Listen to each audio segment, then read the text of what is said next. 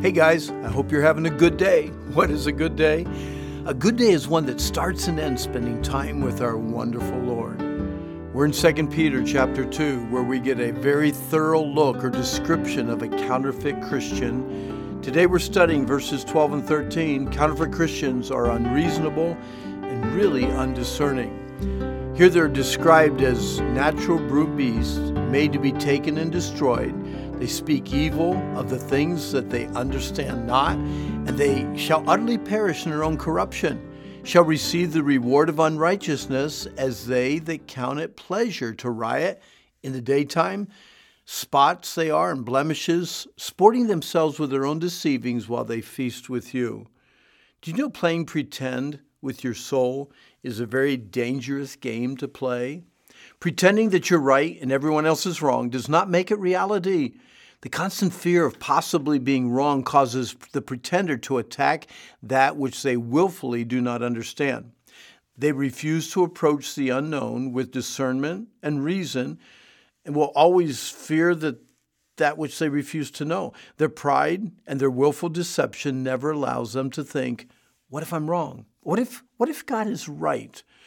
What will my eternity look like? If I refuse to believe that eternal separation from God in hell is a real thing, won't it just disappear?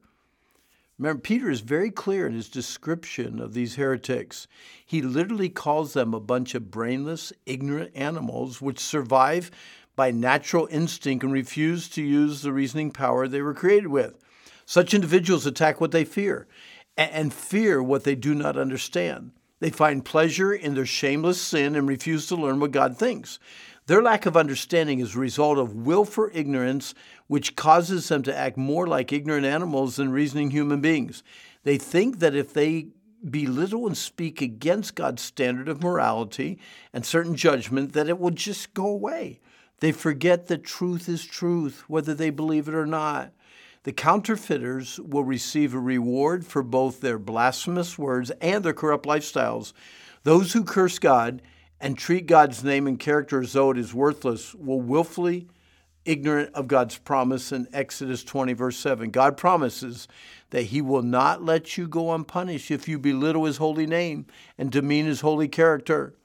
Their pleasure seeking lifestyles, which are described in Galatians 5, have a reward. They which do such things shall not inherit the kingdom of God. You can choose your sin, but you cannot choose the consequences of your sin. God simply gives men what they insist on.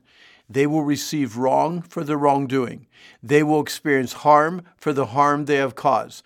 Those who insist on living a life without God will be rewarded in eternity of darkness, loneliness, and torment as far away from God's presence that a man can get.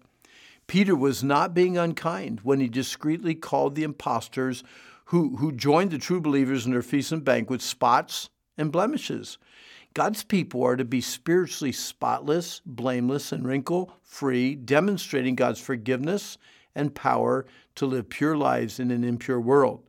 Peter is addressing the frauds who are the exact opposite of a true believer and bring shameful reproach in the name of Christ. Their idea of pleasure is to party and carouse in broad daylight and then join Christians for fellowship on the weekends, pretending that they are true believers and that there is nothing wrong with what they do. The goal of these apostates is to live a life of pleasure without God. They run from God's presence and scoff at God's authority.